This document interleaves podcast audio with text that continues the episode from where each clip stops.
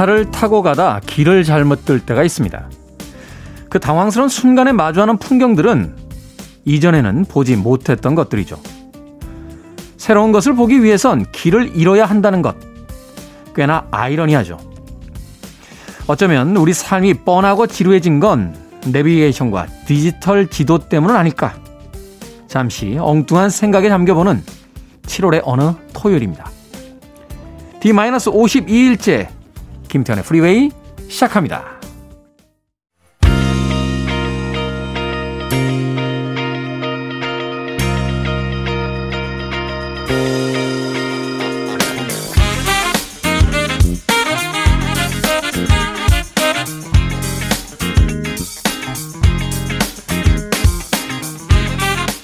빌보드 kid의 아침 선택 김태훈의 프리웨이 저는 클 태 자 쓰는 태디 김태훈입니다.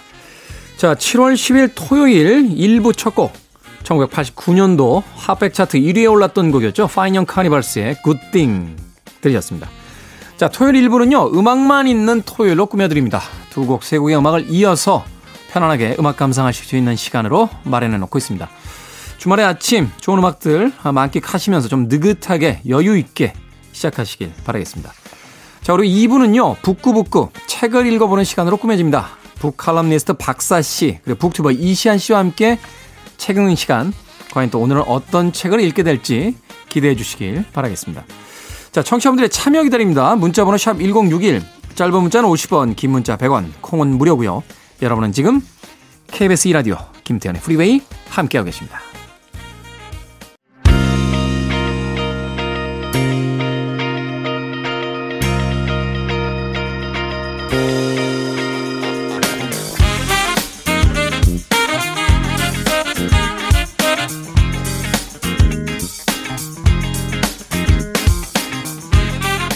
음악만 있는 토요일 세 곡의 음악 이어서 듣고 왔습니다. 1980년 바로 이번 주에 핫백 차트 8위에 올라있던 올리비아 뉴튼 존의 매직 들으셨고요. 또 84년도 역시 핫백 차트 4위에 올라있던 빌리 아이돌의 Eyes Without a Face 그리고 85년도 역시 이번 주 차트 6위에 올라있던 폴 영의 Every Time You Go Away까지 세 곡의 음악 이어서 보내드렸습니다. 이렇게 음악을 듣다 보면 가끔 그런 생각이 들 때가 있습니다. 이미 뭐 몇백 번 이상 들었던 음악이 있는 반면에 아, 이 음악 참 오랜만에 듣는다. 혹은 어? 이런 음악이 있었나? 하는 좀 낯설미 느껴지는 음악들도 있죠.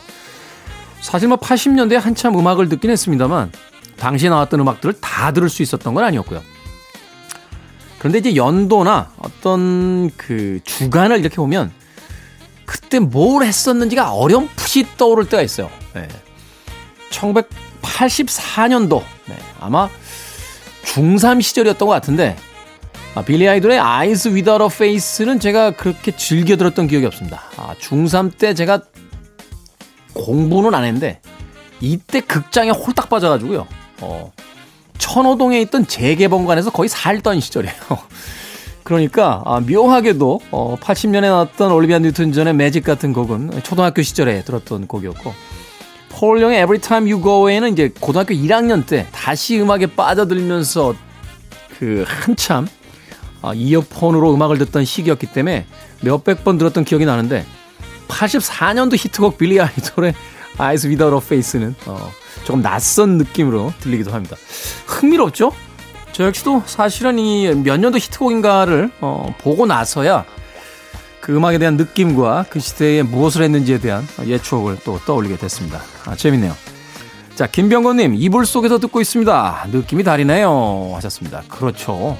다릅니다. 아, 같은 술도 술집에서 먹냐, 집에서 먹냐에 따라 다르죠. 음악도 콘서트장에서 듣느냐, 아, 많은 사람들과 차 안에서 듣느냐, 아니면 이불 속에서 듣느냐에 따라서 느낌이 달라집니다. 늘 들었던 외 대중가요들도 사랑에 빠져서 들을 때와 누군가가 이별하고 들을 때 또 다르죠. 아무쪼록 김태현의 프리웨이에서 들려드리는 음악은 여러분들에게 즐거운 느낌으로 어, 다가갔으면 하는 바람 가져봅니다. 김병호님 휴일하고 이불 속에 계시다고요. 양성래님 주말입니다. 매일 출근 준비하며 방송 들었는데 오늘만큼은 끝까지 함께 할 거예요. 라고 하셨습니다. 그렇죠. 음, 저는 2시간 방송합니다만 여러분들은 그 평일에 대부분 바쁜 출근 시간에 들으시기 때문에 2시간을 끝까지 들으시는 분들 그렇게 많지 않으실 것 같아요. 자, 여유 있는 주말만큼은 저하고 처음부터 끝까지 함께 하시길 바라겠습니다. 2468님, 테디, 왜 청취율이 안 오르는 건가요? 납득이 안 됩니다. 음악 좋아. 테디 목소리 좋아. 라고 하셨는데, 예. 안 좋아하는 분들도 있어요. 어, 사실 이런 음악 별로 안 좋아하시는 분들도 있고요. 아침엔 역시 시사지! 하면서 시사 프로그램 보는 분들, 듣는 분들도 있습니다. 저희 프로는 사실은 이제 종합, 종합 프로그램이죠. 어, 매거진 형식을 띄고 있습니다. 아, 음악을 중심으로 해서 프로그램이 진행이 되는데 매일 아침 짧은 어, 뉴스가 진행이 되고요. 또 월요일에는 과학, 화요일에는 시사, 수요일에는 요리, 목요일에는 역사, 금요일에는 영화, 바로 오늘 토요일에는 책, 그리고 일요일에는 재즈를 중심으로 또 코너를 꾸며드립니다. 어, 많은 분들이 이제 화요일 날 시사 코너를 이렇게 들을 때, 아니, 음악 프로에서 왜 시사를 합니까? 라고 하는데, 화요일만 들으시나 봐요. 월요일, 수요일, 목요일, 금요일, 토요일, 일요일까지 다양한 프로그램들이 코너에 준비가 되어 있으니까 아, 일주일 내내 즐겨주시길 바라겠습니다. 청취를 왜안 오르냐고요? 네. 제 목소리 별로 안 좋아하시는 분도 계신 것 같아요. 이번에는 오르겠죠? 어, 이번에는 올라야 합니다. 네. 알고 계시죠? 청취율 조사 기간입니다. 02로 전화 오면 좀 알뜰살뜰하게 받아주시길 바라겠습니다. 저도 이 시기에는 전화 자주 받습니다. 근데 어떻게 해야 되나요? 청취율 조사기관에서 저한테 전화 와서 아침 7시에 어떤 프로 들으시죠? 하면은 김태현의 프리웨이 듣습니다. 이렇게 거짓말은 아니잖아요. 예, 제가 방송하면서 제가 듣고 있으니까. 그렇다고 제가 무슨 다른 프로를 듣는다고 할 수는 없는 거고. 네. 전화 주세요. 네, 전화 주십시오. 부탁드리겠습니다. 네. 자, 두 곡의 음악 이어드립니다. 1980년 바로 이번 주 차트 19위에 올라있던 곡입니다. SOS 밴드의 Take Your Time 그리고 1982년도 역시 이번 주 6위에 올라있던 대즈 밴드의 Let It Whip까지 두 곡의 음악 이어집니다.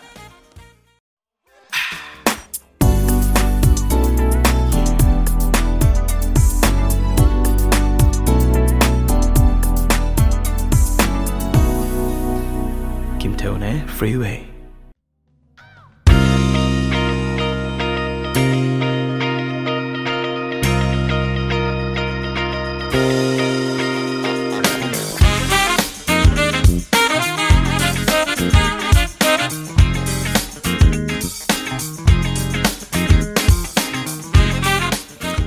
두 곡의 음악 이어서 듣고 왔습니다. 1981년 핫백 차트 30위에 바로 이번 주에 올라있던 곡이었죠. 캐롤 베이어 세이거의 Stronger Than Before 그리고 1983년 역시 이번 주 핫백 차트 17위에 올라있던 The Vage의 All This Love까지 두 곡의 음악 이어서 보내드렸습니다. 2387님 테디 저는 작은 네일샵을 하는데요. 손님 한 분이 세 번이나 노쇼를 했어요. 그런데 또 예약을 하는 겁니다. 세 번이나 노쇼를 한거 말 한마디 안 해서 많이 화가 났지만 아무렇지도 않은 척하며 예약을 받았답니다. 이번 예약은 꼭 지키겠죠? 자영업 하시는 분들에게는 요즘같이 코로나로 손님이 없을 때 한 번의 예약이 얼마나 큰 힘이 되는데 노쇼 하시는 분들 그러지 마세요. 라고 하셨습니다. 저도 반성하게 되네요. 예. 노쇼를 했던 적은 없습니다. 아, 예약을 취소했던 적은 있는데 이것도 사실은 어느 정도 페널티는 있어야 된다라는 생각이 들어요. 어, 사실은요, 제가 예약을 해놓고 안 가게 되면, 못 가게 되면, 그 영업하시는 분 입장에선 손님 한 분을 받을 수 있는 기회를 놓친 거거든요. 어, 그만큼 이제 영업상의 불이익을 받게 되는 거죠. 저는 뭐, 아, 다음에 가지라고 예약을 취소할 수 있습니다만, 저하고 같은 시간대에 예약을 원했던 사람이 있다면 어, 그분만큼의 돈을 어, 못 벌게 되신 거예요.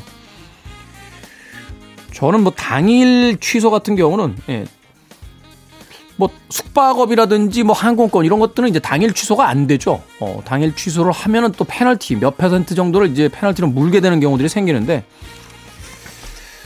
이런 작은 네일샵도 어, 뭐 그런 것이 있어야 되지 않나 하는 생각이 듭니다. 예.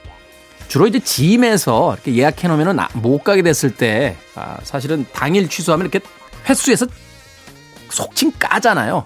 네, 뭐 30회 얼마 이렇게 해놨는데 오늘 못 갑니다. 그러면 어, 당일 예약은 안 돼, 어, 당일 취소는 안 됩니다. 하면서 이렇게 하루 이렇게 하긴 또 그걸 당해 보면 막상 인정머리 없어 보여요. 인정머리 없어도 예, 당일 취소는 하나 까는 거로 어, 하도록 하겠습니다. 같이 살아야죠. 그렇죠? 어, 다들 힘든 시기입니다. 아, 연대를 통해서 또 이해를 통해서 좀 극복해야 되지 않나 하는 생각 듭니다. 좋은 일이 생길 것만 같아 라는 아이디 쓰시는데요. 주말에 처음으로 일찍 일어났습니다. 저는 테디 목소리만 들을 수 있다면 녹음 방송도 괜찮습니다. 우리 테디 고생시키지 마세요. 참, 테디 말고 테리우스라는 호칭 어때요? 하, 배운 사람. 역시 뭔가를 배운 분이세요. 그래서 문장 하나하나에 인품이 묻어납니다. 네, 그냥, 어우, 이분 사연을 이렇게 거꾸로 흔들면 막 돈이 떨어질 것 같아요. 이렇게 뭔가 좋은, 좋은 일이 생길 것만 같아라고 아이디 쓰셨는데, 오늘 분명히 생깁니다. 좋은 일이 생길 것만 같으세요. 그리고 분명히 천국에 가실 겁니다. 아, 누군가를 즐겁게 해주는 사람들은 천국에 갈 자격이 있습니다. 감사합니다. 아, 앞으로는 테디 말고 테리우스라고. 하지만 저는 겸, 겸손하니까요. 여러분들 아시다시피 제가 그 정말 완벽하면서도 겸손하지 않습니까? 아, 앞으로도 테리우스라는 예, 호칭은 제가 겸손히 예, 사양하도록 하겠습니다. 그냥 테디로 불러주시면 될 것 같습니다. 자, 1987년도 이번 주 차트 8위에 올라있던 곡입니다. 크라우디드 하우스의 Something So Strong 그리고 1986년 역시 이번 주 차트 18위에 올라있던 벨린다 칼라일의 Mad About You까지 두 곡의 음악 이어집니다. Listening to one of the best radio stations around. You're listening to 김태훈의 Freeway.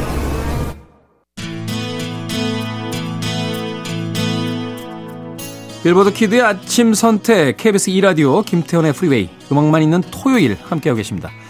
자 1부 끝곡입니다. 1988년도 이번 주 차트 1위에 올라있던 칩트릭 The Flame 저는 잠시 후 2부에서 돌아옵니다.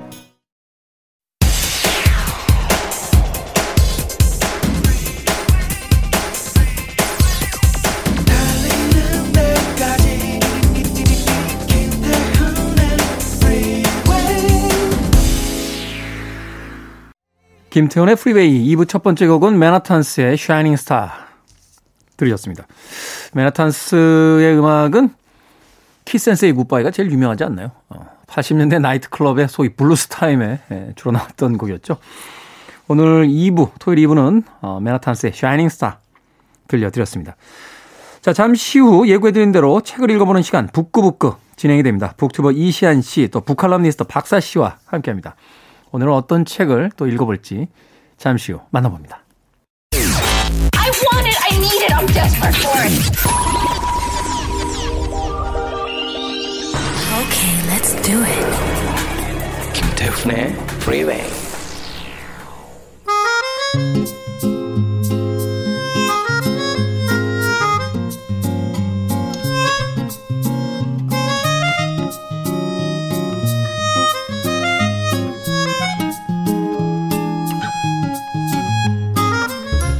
다양한 취향을 읽어드립니다. 편식하지 않는 책 읽기 시간 북구북구 북튜버 이시안 씨, 북칼럼니스트 박사 씨와 함께합니다. 어서 오세요.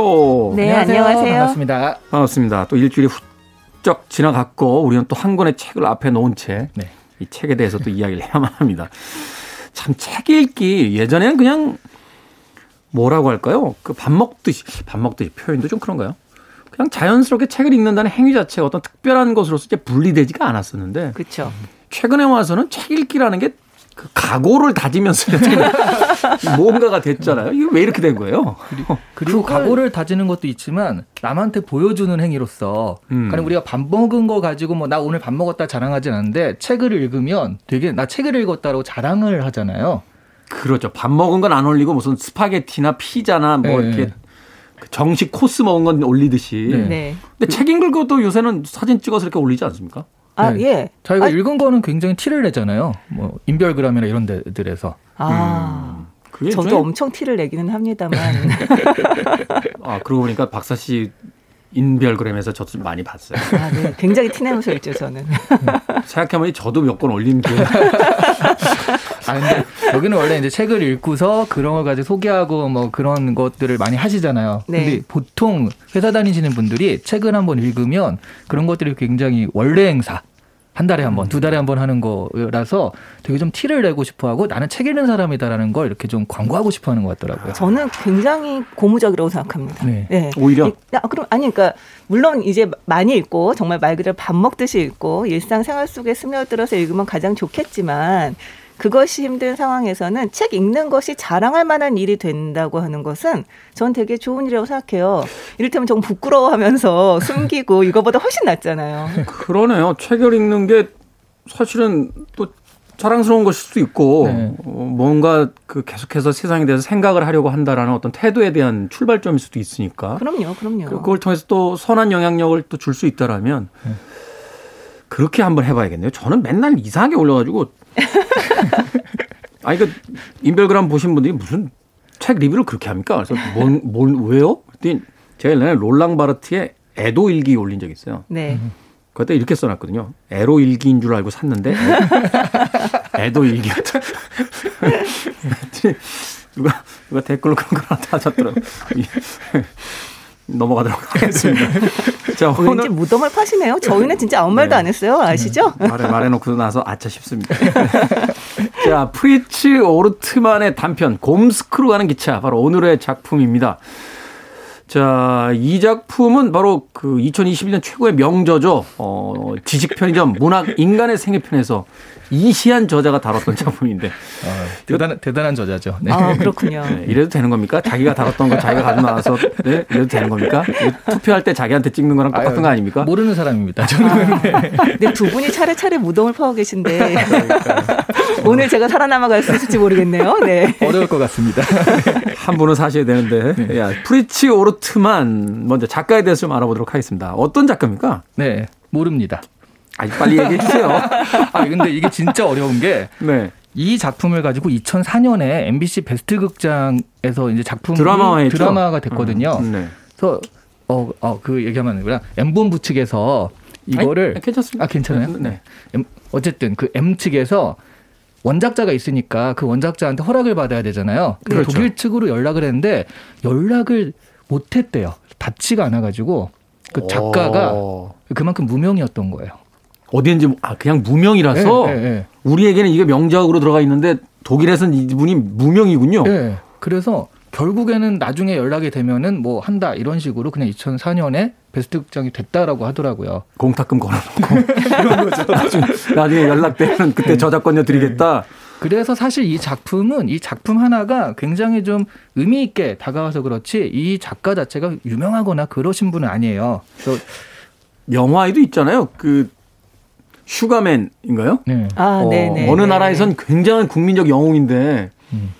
찾아가 봤더니 그분은 제가요?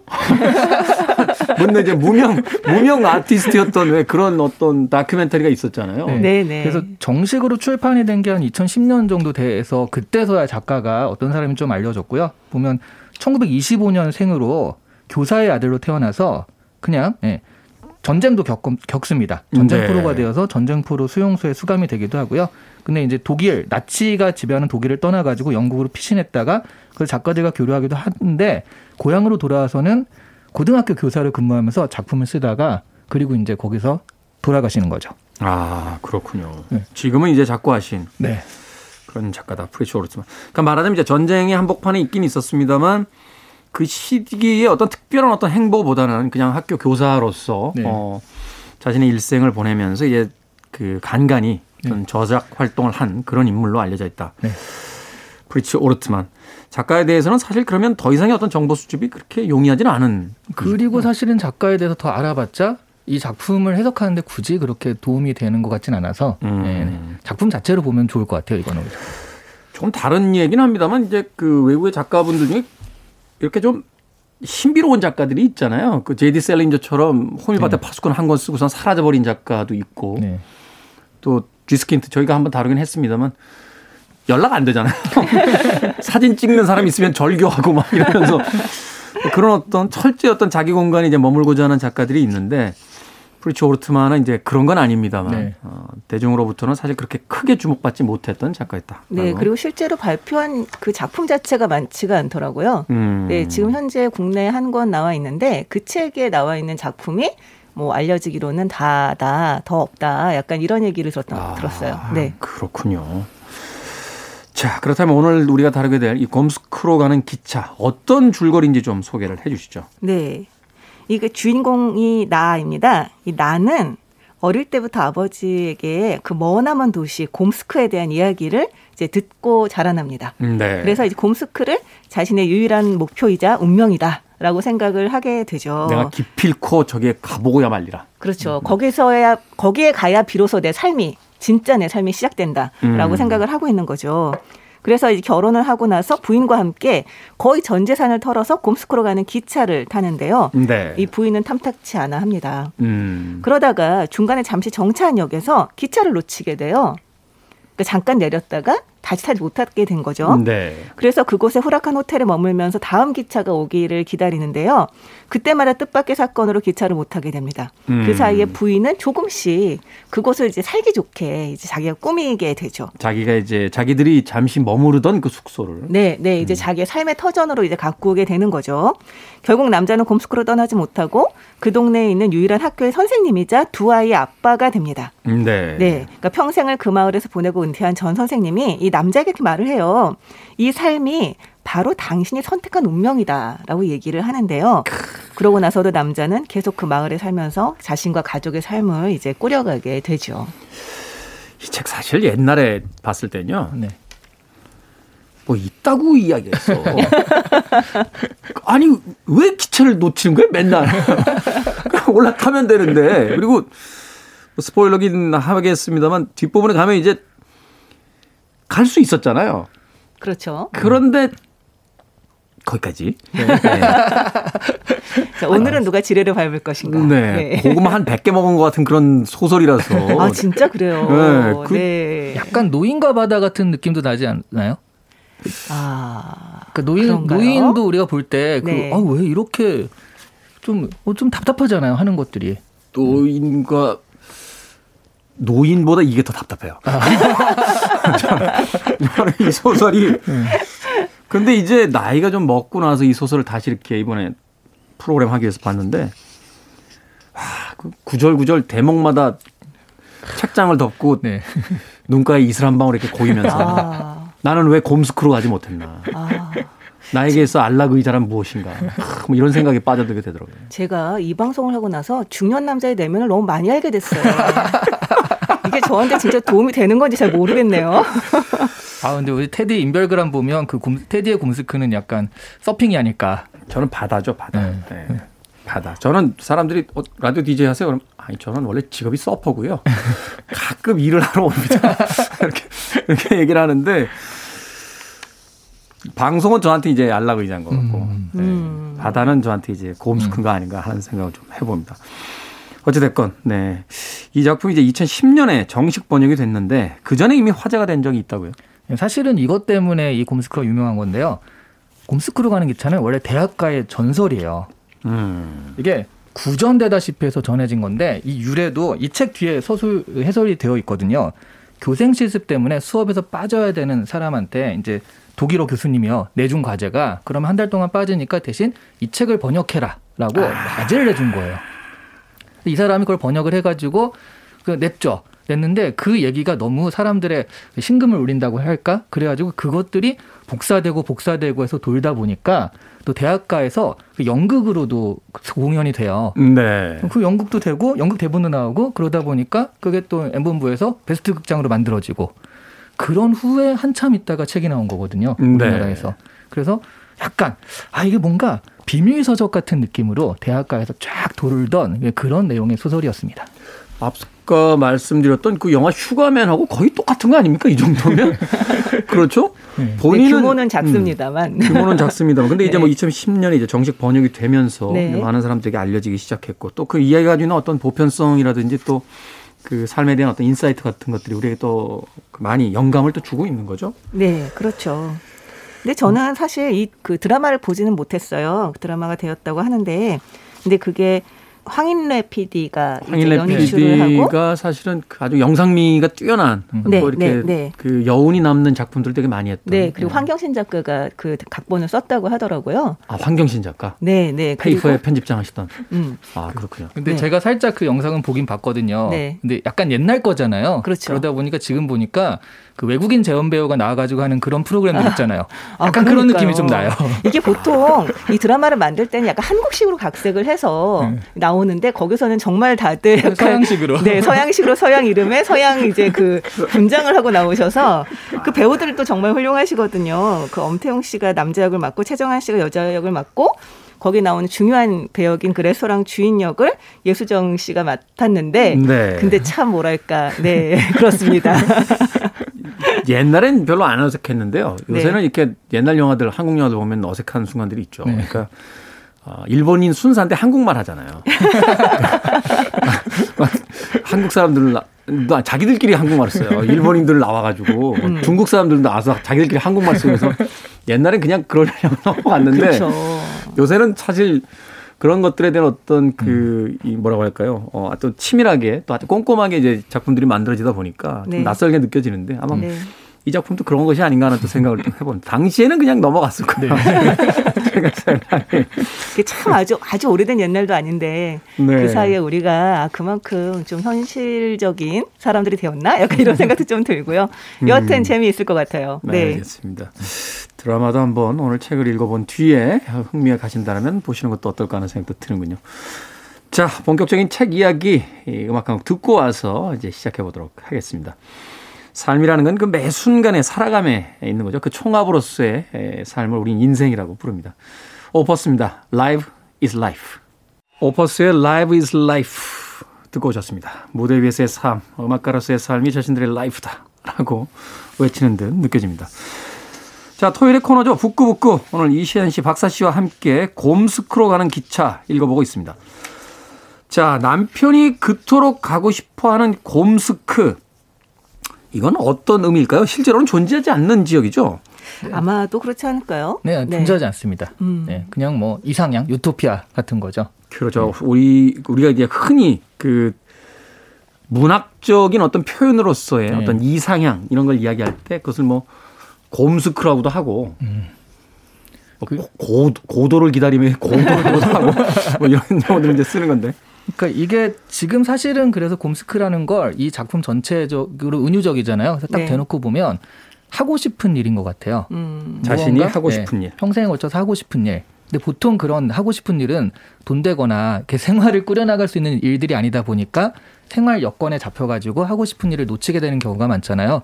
그러니까 자신이 꿈꾸는 자신의 어떤 인생. 네. 하지만 현실은 어떤 가족 부양이라든지 또는 네. 생업을 위한 어떤 일들이 계속해서 이제 닥치게 되는 상황들. 네. 저는 이 소설을 보면서 완전 예전에 홀랜드 오퍼스라는 영화가 있었거든요. 홀랜드 오퍼스. 네, 그 영화가 너무 생각이 나는 게 자기는 멋진 곡을 작곡하는 그런 꿈을 가진 사람이에요. 근데 먹고 살기 위해서 고등학교 음악 교사로 임시 취업을 합니다. 음. 네. 그러고 한 20년이 흐르죠. 음. 그러니까 임시 취업으로 20년. 언젠가는 내가 작곡, 멋진 교향곡을 쓰리라라고 생각을 하는데 지금 일들이 너무 치이니까 애들 하나 돌보고 처음에는 그래서 일 자체 그러니까 그냥 가르치거나 이런 것들이 의무적이잖아요. 그래서 별로 그렇게 신경을 안 쓰고 있다가 점점 아이들과 같이 교류하게 되면서 정신을 차리니까 2, 30년이 흐른 거죠. 저도 임시직으로 한 20년 하고 싶네요. 그래서, 그래서, 영화는 소설과는 좀 다르게 좀 감동적인 구석이 있잖아요. 그래서 네. 감동적으로 끝나는데 그 학생들이 나중에는 그 선생님 퇴임하는 선생님을 위해서 막 같이 모여가지고 교향악을 연주를 하거든요. 음. 그 너희들이 나의 그 음악이었다. 내가 평생 걸려서 만든 음악이었다. 이런 식으로 끝나거든요. 아니 근데 임시직 20년 하는 게 부러울 정도면 그게 곰스크 아니세요? 곰스크요? 저의 아니, 곰스크는 저의 곰스크는 어 overhead 사이즈의 파도 위에서 네. 어, 멋지게 riding 하는 겁니다. 아, 예, 예. 아, 근데 진짜 나는 곰스크가 이제 없는 곳이다 이렇게 얘기를 하니까 아니 도대체 이 남자의 아버지는 왜 애를 속였을까라는 생각이 제일 먼저 드네요. 네. 음. 이게 우화적인 이야기니까 사실 그렇겠지만 이 아버지가 사실 이, 아, 이 아들인 나에게 꿈을 이제 불어넣은 거잖아요. 그렇죠. 그것이 얼마나 음. 아름다운 곳인가 막 이런 얘기를 하면서 사실 이런 그 소설들이 우리 인생에다 던지는 어떤 질문 같은 것들이 있잖아요. 네. 그 조금 다른 결이긴 합니다만 카프카의 그 성 같은 경우도 네. 뱅글뱅글 돌면서 못 들어가잖아요. 어, 그거 엄청 답답하죠. 아, 그거, 그거는 사실 이건 진짜 다 너무 답답했어요. 곰스크는 단편이니까 그래요. 네. 그건 장편이잖아요, 장편. 야, 끝도 없이, 끝도 없이 빙빙 돌아. 그러니까 곰스크로 가는 기차가 고구마 10개라면 그거 한 100개 먹으면 되잖아요. 몇백 페이지 동안 계속 뱅글뱅글 돌기만 하니까. 어. 근데 바로 이런 어떤 이상형들을 통해서 어떤 그 문학이 우리에게 던지는 질문들. 네. 이게 더 우리는 이 책을 덮었을 때도 그 생각을 해봐야 되는 것이 아닌가 하는 생각이 들었어요. 네. 기차가 잠깐 정차해서 타야 되는데 아내가 주장하는 안락 의자를 가지고 가지 않으면 안 가겠다. 그 안락 의자는 또 뭘까 이런 생각도 해보게 되는데. 네. 근데 저는 이게 아까 말씀하실 때 중년 남자 입장에서 봤을 때의 입장을 말씀하셨잖아요. 네. 저는 아무래도 여자 입장에서 보게 돼요. 이걸 보면서 저도 마찬가지로 답답했는데 그 이유는 여기서 계속 이 아내는 그 남편의 꿈을 방해하는 존재처럼 나오거든요. 마치 무슨 빌런처럼 나오죠. 필런처럼 나오죠. 네. 계속 이제 곰스크 가지 못하게 그 막 온갖 술수를 써서 어, 이 발목을 잡는 이런 형태로 나오게 되거든요. 액션 영화 보면 꼭 있잖아요. 차에서 꼼짝하지 마. 그랬는데 꼭, 꼭, 꼭 꼼짝. 싸우고 있는데 꼼짝하고 들어와가지고 잡히고 막, 막 그쵸, 이런 이런 그쵸. 캐릭터로. 네. 네, 네. 근데 저는 이걸 보면서 아니 곰스크는 남편의 꿈일 뿐이잖아요. 그렇죠. 그러면 같이 살아가야 할 아내의 꿈이 무엇인지는 묻지 않고 그리고 결혼을 한단 말이에요. 이 인생이라고 하는 것이 결혼을 하면은 같이 인생을 살아가야 되는데 네. 둘이 지향하는 바가 같은지 아닌지에 대해서 확인하지 않고 자기가 꿈은 이루어야겠고 남들처럼 가정은 또 이루어야겠고 하는 것 때문에 결국은 그 여자를 아내가 원하는 게 뭔지도 모르면서 결혼을 하는 거죠. 아이도 둘. 그렇죠. 나중에 뭐 아이도 둘 낳게 되는데 네. 정말 이 둘이서 어떤 삶을 살고 싶은지 나는 어떤 삶을 살고 싶어 나는 곰스크에 가고 싶어 이거를 충분히 공유하고 결혼했다면 어땠을까 이 차이가 너무 많이 난다면 결혼하지 말았어야 하는 게 아닌가 저는 그 생각을 계속하면서 봤어요. 근데 이 책이 은유적이어서 이걸 꼼꼼히 따지는 거는 좀 의미가 없겠지만 처음에 같이 결혼을 하고 곰스크로 가다가 중간에 내린 거거든요. 네, 그러니까 아내는 사실 뭐 이렇게 적극적으로 가려고는 안 했죠. 네. 그렇죠. 하도 옆. 근데 박사 씨 이야기하는데 왜 혼나는 기분입니까? 저는 이제 변명을 해야 되니까. 네, 네. 이시안 씨잘 부탁드려요. 네. 처음에 결혼을 했을 때는 그럼 난 곰스크를 가고 싶고 그러니까 거기에 동의를 했기 때문에 그럼 같이 가자라고 해서 가는 와중에 우연치 않게 내리게 되어서 그 사실은 거기서 이제 삶의 어떤 기로에 선 건데 네. 그때 아내는 좀 다른 걸 선택했고 이 사람은 계속 가고 싶다 여기서 좀 갈린 거지 처음에는 같이 같은 방향을 바라보고 있었다는 거죠. 그게 같은 방향 바라본 건지 잘 모르겠어요. 그 러니까 네. 저 저는 계속 보면서 나라면 어땠을까 이제 그 생각을 좀 하면서 보게 됐는데 저라면 곰스크에 같이 갔을 것 같기는 해요. 궁금하잖아요. 그게 음. 어떤 곳인지 네, 이게 박사 씨는 가서 네. 가서 관계 정리를 하셨을 것 같아요. 아, 예, 그랬을 가능성이 일단, 높은데. 일단은 검스크까지 간 다음에 네. 고작 이거냐? 그치, 그치. 네. 아니, 어차피 낯선 곳에 살 거라면 곰스크에 가서 살면 이 차값도 이 뭐죠 낭비하지 않고 이 차, 차표값도 낭비하지 않고 얼마나 음, 네. 좋습니까? 근데 충분히 결혼하기 전에 이야기가 되지 않은 상태에서 결국은 결혼을 했다는 것 여기서부터가 이건 이 남자의 선택이라고 볼 수밖에 없다. 음. 곰스크에 가지 못하는 것은 이 남자의 선택이라고밖에 볼 수 없다라는 생각이 저는 좀 들더라고요. 그리고 사실은 이 남자도 약간 그런 게 있어요. 그러니까 그런 곰스크로 가는 계획을 딱 세웠으면 아이가 생기면 안 되는 거잖아요. 근데 이 가족 계획은 잘 못 세워가지고 그러니까요. 아 협조했어. 아이를 혼자 만드냐고. 자기가 협조했단 말이에요. 이게 이 아침에 할 얘기 들으니까 지금. 아니 왜냐하면 이게 결정적으로요 첫 번째 떠날 기회가 있었어요. 네. 첫 번째 기차를 타고 가는데 이 남자는 난 갈래. 그러니까 그 아내가 이 알라 기자를 꼭 가져가야 된다라고 하면서 기차역으로 알라 기자를 갖고 와요. 네. 그런까지 하고 나는 못 간다. 이러면서 그러면 정말 감정이 격해져가지고 그때는 아이가 없었을 때니까 나는 가겠어라고 안거든요. 네. 정말 헤어질 위기에 처했는데 그때 아내가 임신했어요. 라고 이 한마디를 하면서 내리게 되는 자, 거예요. 오늘의 스포일러 두 번째 나왔습니다. 난, 나는 그 대목에서 이 작품이 왜 그 우리나라에서 드라마로 만들어졌는지 힌트를 얻었어요. 어쩜 그렇게 우리나라 드라마의 대- 대사들과 이렇게 닮아 있어요. 난 떠나겠어. 나 임신했어. 결국 내리죠. 네. 그래서 결국 내리게 되고요. 결국 이 아이와 그러니까 가정이라는 부분이 이 사람을 못 떠나게 한 것이 되는데 이 안락이잖아 이런 것들은 그래서 가정 가정이 주는 안락함, 평화, 행복 뭐 이런 것들을 상징을 하는 거잖아요. 그러니까 모험을 찾고자 하는 남편과 사실은 평온함을 네. 어, 아, 안정을 얻고자 하는 아내 어느 누가 옳다라고 볼 수는 없잖아요. 이건 네. 선택의 문제일 뿐이니까. 네. 네. 그럼에도 불구하고 아까 박사 씨의 의견에 저도 그 동의하게 되는 게 이게 남성적 시각으로 쓰여졌기 때문에 마치 음. 그 아내를 일종의 빌런처럼 보이게 하지만 21세기 더구나 이제 2021년에 와서 우리가 이걸 다시 해석해 보게 되면 조금 다르게 읽힐 수 있는 부분이 분명히 존재하는 소설이다. 네. 또 생각이 듭니다. 저는 그런 생각했어요. 그 많은 사람들이 자유롭게 여행 다니며 살고 싶다라고 이야기하면서 자기들의 공간에다 뭔가 물건들을 차곡차곡 쌓습니다. 도저히 여행 캐리어에 들어갈 수 없을 만큼의 물건을 지닌 채 자유롭게 떠나고 싶다라고 이야기하는 것. 꿈 스크롤 가는 기차를 통해 다시 한번 생각해 보게 되는 것이 아닌가 하는 생각이 듭니다. 지금 말씀하시니까 생각난 게 있는데 되게 자유롭게 자기가 여행 다니고 싶어 하는 사람들이 꽤 있잖아요. 네. 얼마 전에 제가 친구랑 같이 여행을 갔어요. 여행하는데 이 친구는 원래 한 20년 다니던 회사에서 다른 회사로 옮기면서 그 사이에 약간 텀이 나가지고 둘이 갔거든요. 처음이래요. 그 자기가 회사를 다니면서 이렇게 친구랑 같이 자유롭게 여행한 게 처음이래요. 그러면서 어, 그동안 어떻게 했냐 했더니 항상 이제 가족들을 데리고 음. 애를 데리고 하니까 항상 뭐 계획을 세워야 되고 아이들을 중심으로 해서 여행지를 짜야 네. 되고 음. 그리고 뭐 어디 기껏 맛집 알아가지고 딱 가면 애들이 좋아하진 않잖아요. 아, 맛이 뭐야 이러면서 막 투덜투덜대고 아이들이 뭐 수육이나 이런 거를 좋아하지 않아요. 그럼 그러면서 이렇게 자유롭게 어 저기 맛있겠다 고 들어가 보고 하는 게 거의 한 20년 만에 처음이라고. 음. 안 그러면 음. 출장으로 가서 이런 거랑 좀 다르잖아요. 그렇죠. 그러면서 정말 감동의 눈물이 그렁그렁 하더라고요. 근데 사실 이 땅에 많은 그 가장들이라고 해야 되나? 이게 그렇죠? 남자든 여자든 간에 그렇죠. 그런 사람들이 생각보다는 그냥 여행 한번 잘 떠나는 게 마음 먹으면 되는 건데 그 마음 먹는 걸 굉장히 힘들어하는 것 같아요. 음.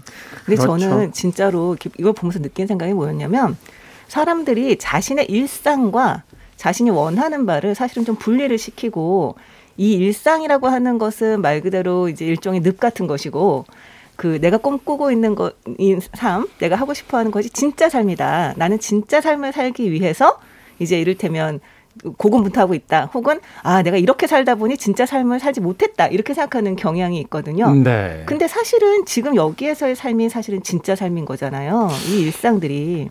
근데 그걸 인정을 못하는 경향들이 있는 것 같아요. 그러네요. 네. 그렇게 생각해 보면 이 작가의 의도를 우리가 잘못 읽었을 수도 있겠다라는 생각이 들어요. 과거에는 이제 떠나지 못하는 남자의 어떤 슬픔에다 focusing을 맞췄다라면 네.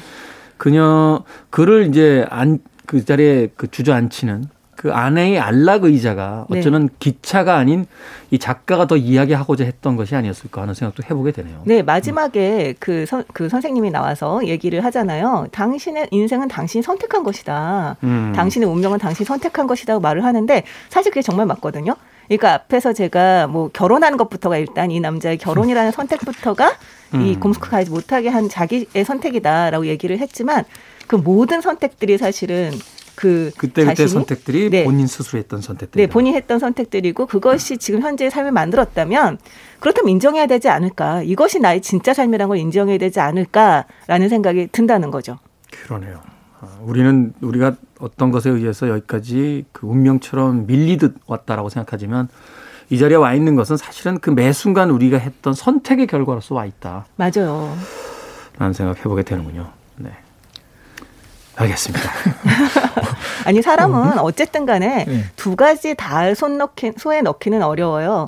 그러니까 다, 아까 갖고 싶어요. 아, 그. 그러니까 그, 그 얘기를 하는데 우리 테디 표정이 굉장히 안 좋아지면서 우울한 느낌이 확 들었거든요.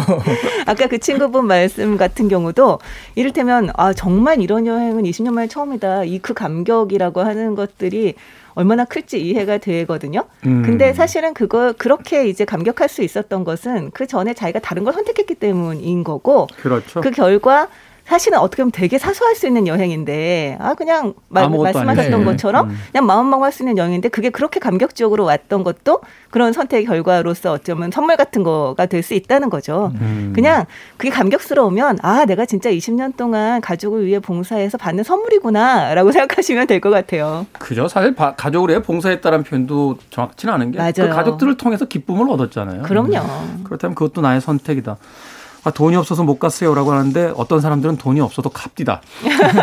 그러니까 그거는 그들의 선택이다. 그 선택을 음. 우린 존중해야만 한다. 네. 라고 이야기를 해준 것 같습니다. 어쩌면 그 머문 곳에서 또 다른 사랑이 이 남편에겐 또 곰스크로 가는 기차와 같은 것이 아니었을까 하는 생각 듭니다. 로라 픽입니다. Let There Villa.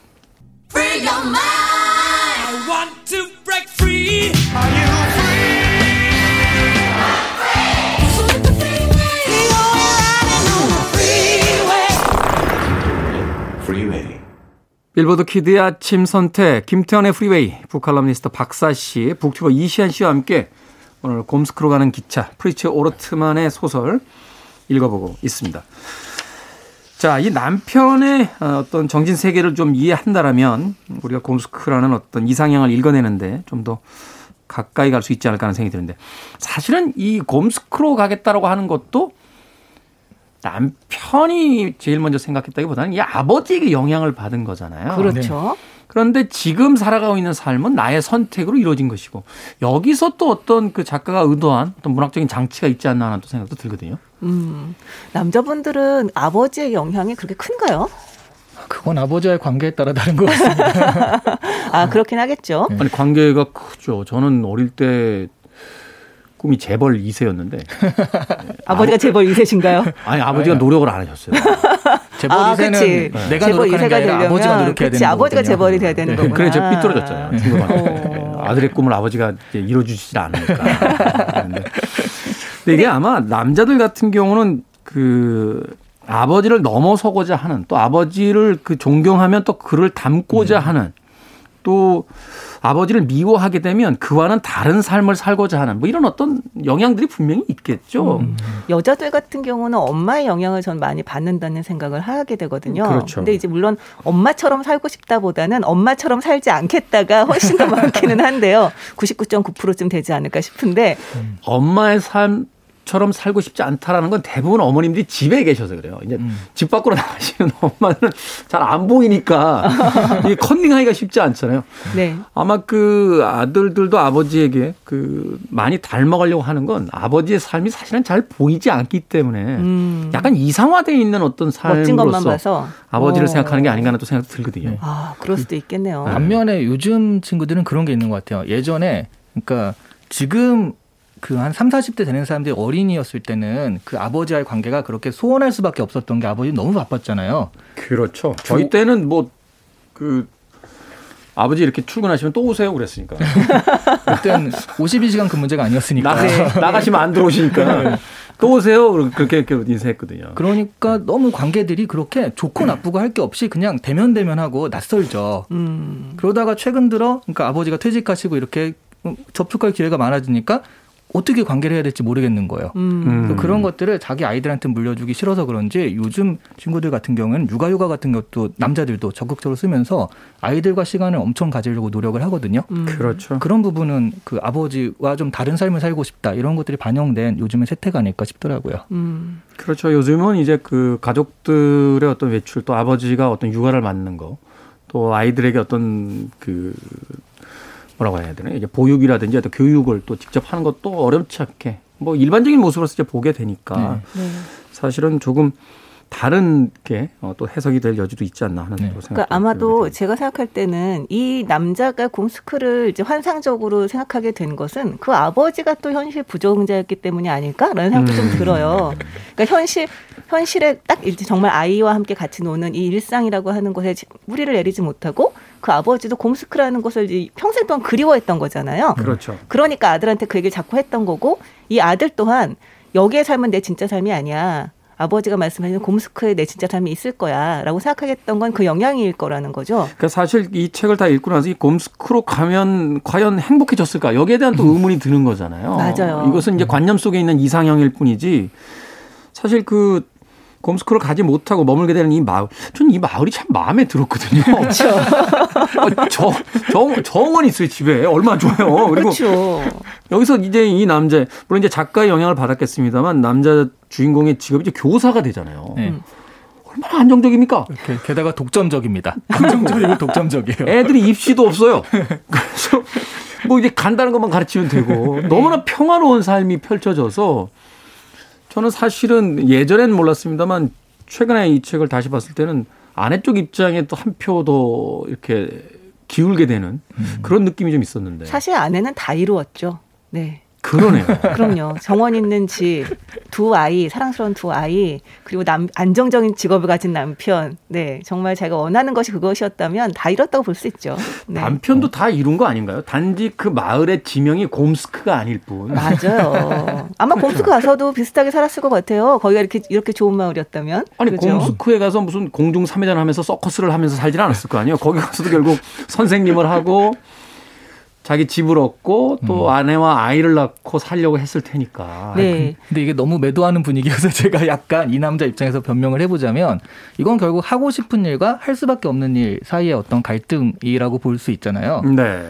하고 싶은 일 하나쯤은 마음속에 가지고 사는 게 그러니까 내가 지금 살고 있는 이 인생 자체에서 나를 좀 윤택하게 해주는 게 아닐까 하는 생각을 저는 했거든요. 네, 맞아요. 그런 거 하나씩 가지고 있는 건 정말 중요하다고 생각을 하는데 네. 문제는 그것이 지금 삶을 방해하면 좀 곤란하다는 거죠. 음, 지금 삶을 음. 부정하는 것으로 맞아요. 지금 삶을 완전히 부정하게 만드는 그런 역할하면 곤란하다는 거고 저는 좀 그런 생각도 들었어요. 이 아이들이 자라잖아요. 이 아이들한테 아버지는 어떻게 보였을까? 음. 이 아버지가 정말 곰스크를 평생 곰스크를 그리워하며 내가 있을 곳은 여기가 아니야.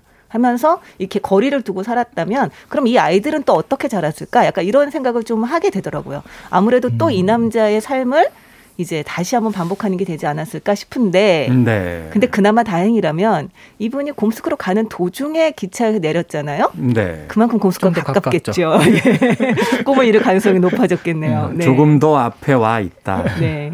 하는 것. 어쩌면 아이들이 출발하게 됐을 때는 자신의 아버지보다는 좀 더 가까운 곳에서 출발할 수 있는 이런 위치가 되지 않을까 네. 생각이 드는군요. 아, 이것도 금수저로 읽어야 됩니까? 프리처 오르트만의 곰스크로 가는 기차 이번 주 북구북구에서 읽어봤습니다. 아마도 이 책이 우리들에게 전하는 질문에 대한 부분은 충분히 이야기가 나왔을 테니까 여러분들이 답을 한번 찾아보시는 것도 좋지 않을까 하는 생각이 드는군요.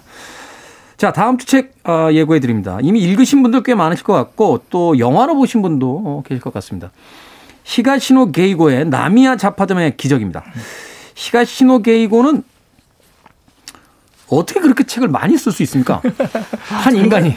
너무 놀라워요. 저는 그거 보면서 야 저분은 진짜 있는 책을 베껴도 저렇게 빨리는 못 내겠다. 약간 그러니까. 이런 생각이 들어요. 뭐 1년에 한 권도 아니고 몇 권씩 나오니까요. 네. 저도 책을 좀 많이 내는 입장에서 보면 계약이 많이 되어 있는 것 같아요. 네. 계약서가 결국 이거 원고의 힘을 만들거든요. 저기 저도 계약서가 많은데요. 이렇게 못 내겠던데요. 어, 계약 계약 거 좋지 않습니다. 계약, 하는 순간 가불이 바뀌죠. 선생님 저희와 계약해 주시죠. 했다가 계약서에 사인하는 순간 선생님 글 쓰고 계신가요?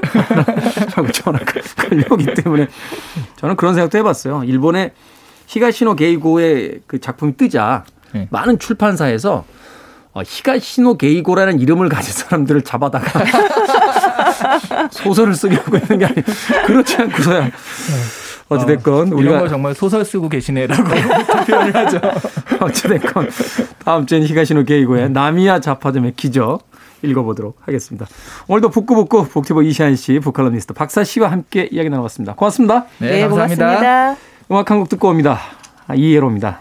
Ticket to the Moon.